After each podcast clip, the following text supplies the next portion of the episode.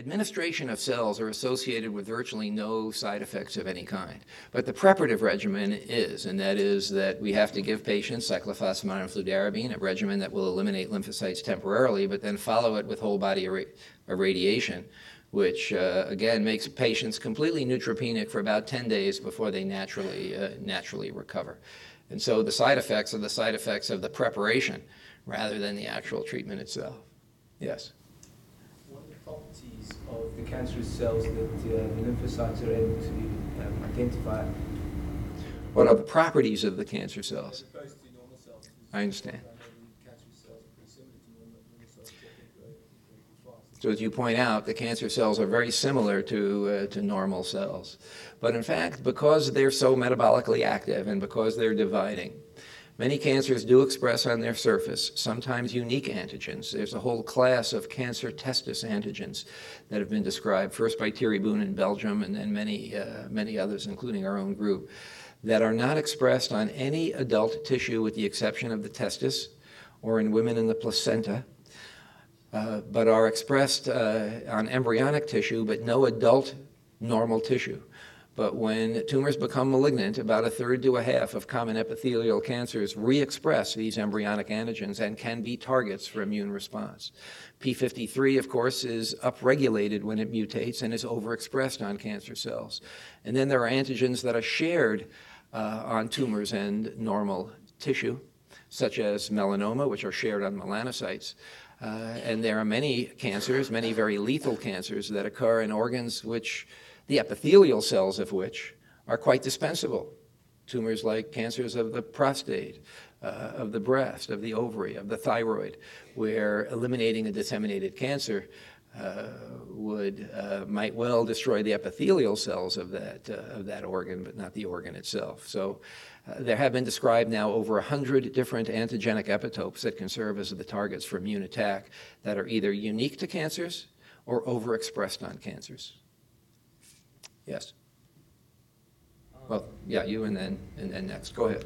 Um, since the cancer. Up a little bit so people can hear. Yeah. Sorry. Maybe if you went to the microphone as well, people can hear. and why don't you go to the microphone as well? So we'll, we'll hear your question next. Since the cancer originally probably flourished by acquiring mutations that let it um, evade the immune system, was there any fear, or is there any fear that since there's such a large population of these cancer cells, there might be new mutations that, um, that result that um, allow them to evade this therapy? In our prior treatments with earlier versions of the treatment that you heard about today, we've been working on this for, as you can imagine, many years. When patients recur, we study their recurrent tumors. And in about 5% of instances, they actually do lose expression of the antigen we target. But in 95% of cases, there's a different explanation for it. So although it can happen, it's not very common. How do you address or minimize the issue of these anti-cancer lymphocytes from recognizing or cross-reacting with endogenous antigens or cells, so per, uh, person's own cells, so that while its purpose is to reduce cancer, may ultimately eventually lead to development of autoimmune diseases? Well, part of the problem with treating cancer using these immune approaches is to break the tolerance that the body normally has to the growth of the cancer. It can recognize it as foreign, but not foreign enough to reject it. The same kind of tolerance that prevents us from rejecting our own tissues that can go awry in patients with autoimmune disease. So it's the target of the specific immune response which is, which is quite critical. And as you saw in Mr. Wilson, and in fact, Carmelo Rodriguez told me today is returning hair starting to turn white. Sometimes you can destroy the, uh, the, the, normal tissue. Uh, and again, in that case, it would be very important that that normal tissue not be essential, like your skin pigment or your hair, uh, hair pigment. But there are, as I just mentioned, unique antigens that are not shared on any normal tissue, like the cancer testis antigens. And in fact, we have T cell receptors that are targeting them as well. Yes. Hi, sir. Jake Greenberg from Boston, Massachusetts, also a, a surgical resident at the Brigham. Um, with the results that you're seeing with these immune modulators, do you think there'll be uh, more of a use for some larger surgical debulkings of certain tumors that we in the past have not surgically debulked, with the hope of then being able to get them on these immune modulator trials? Well, as you can see in the trials that we've done up until these very latest trials of genetic engineering, we isolate the lymphocytes from resected tumors, from patients that undergo a surgery. And in Carmelo Rodriguez's case, it was a, uh subcutaneous nodule and a testicular. Uh, testicular nodule. But there is no correlation between the amount of disease a patient has and the likelihood of seeing a response. So I'm not convinced that there's going to be a role for debulking surgery, uh, for cytoreductive surgery, but certainly intuitively, what better place to find a, an immune cell doing battle against the cancer than within the cancer itself? And so by resecting those cancers and isolating those lymphocytes, we're able to identify cells we can't find elsewhere. Yes. Um, I think he's. Oh, I'm sorry. Go ahead.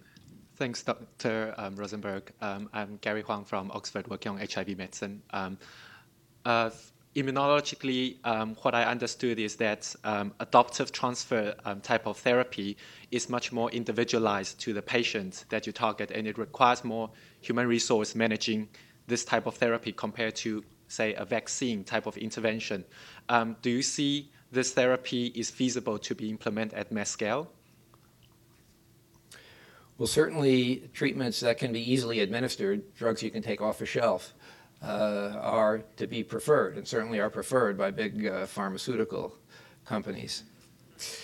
But I'm not sure it's fair if you have to cure cancer that it also has to be simple. Uh, this is a complicated treatment. It is labor intensive. But if in fact we can get it extensively uh, in, uh, intensive enough and uh, effective enough, then certainly ways will be found to simplify it. After all, when penicillin was first discovered, it was being purified from the urine of patients that were being treated. It was so precious. But in fact, as we learned how effective it was, uh, American ingenuity or worldwide ingenuity and industry found ways to make it uh, less expensive. And so I think if this proves to be as effective as we think it is, uh, I think they'll there'll be a great interest, if not a, uh, a remarkable demand for it among patients that have disease. Already, we can't treat all of the melanoma patients that are referred to us here in the clinical center. When we have an opening, we'll accept a patient, but many patients uh, cannot be treated.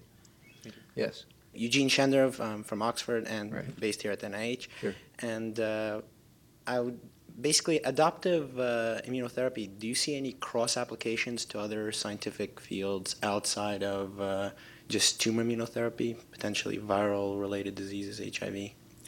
Well, it is possible, uh, and in fact, Dr. Uh, Fauci, who uh, I see is here, and you'll be hearing from in a bit, and I have discussed the possibilities of using this kind of uh, cell-based therapy to treat other diseases that can put foreign antigens on cells.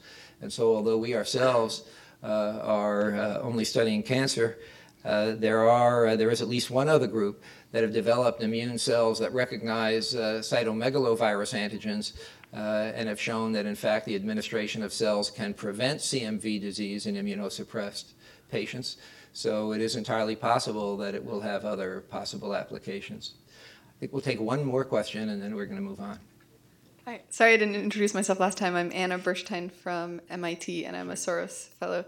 Um, I wonder, with some of the the patients that you see, in order to have enough lymphocytes to isolate for these adoptive immunotherapy trials, do you sometimes have to let the tumors grow more than you normally norm like for the benefit of the patient you would normally surgically remove them, but you choose not to do that in order to be able to do the trial? And if so, how does the how does that work?